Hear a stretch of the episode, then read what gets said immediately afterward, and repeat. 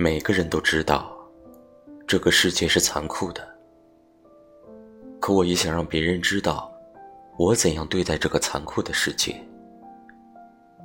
残酷的世界并不可怕，可怕的是你被这个残酷的世界侵蚀，被这个可怕的世界曲折，被这个可怕的世界投降。这个世界虽然可怕。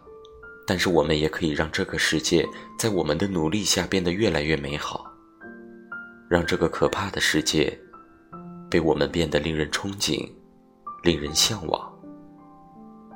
所以，为了这个未来，我们一定要通过我们的努力改变这个世界，改变人类的命运。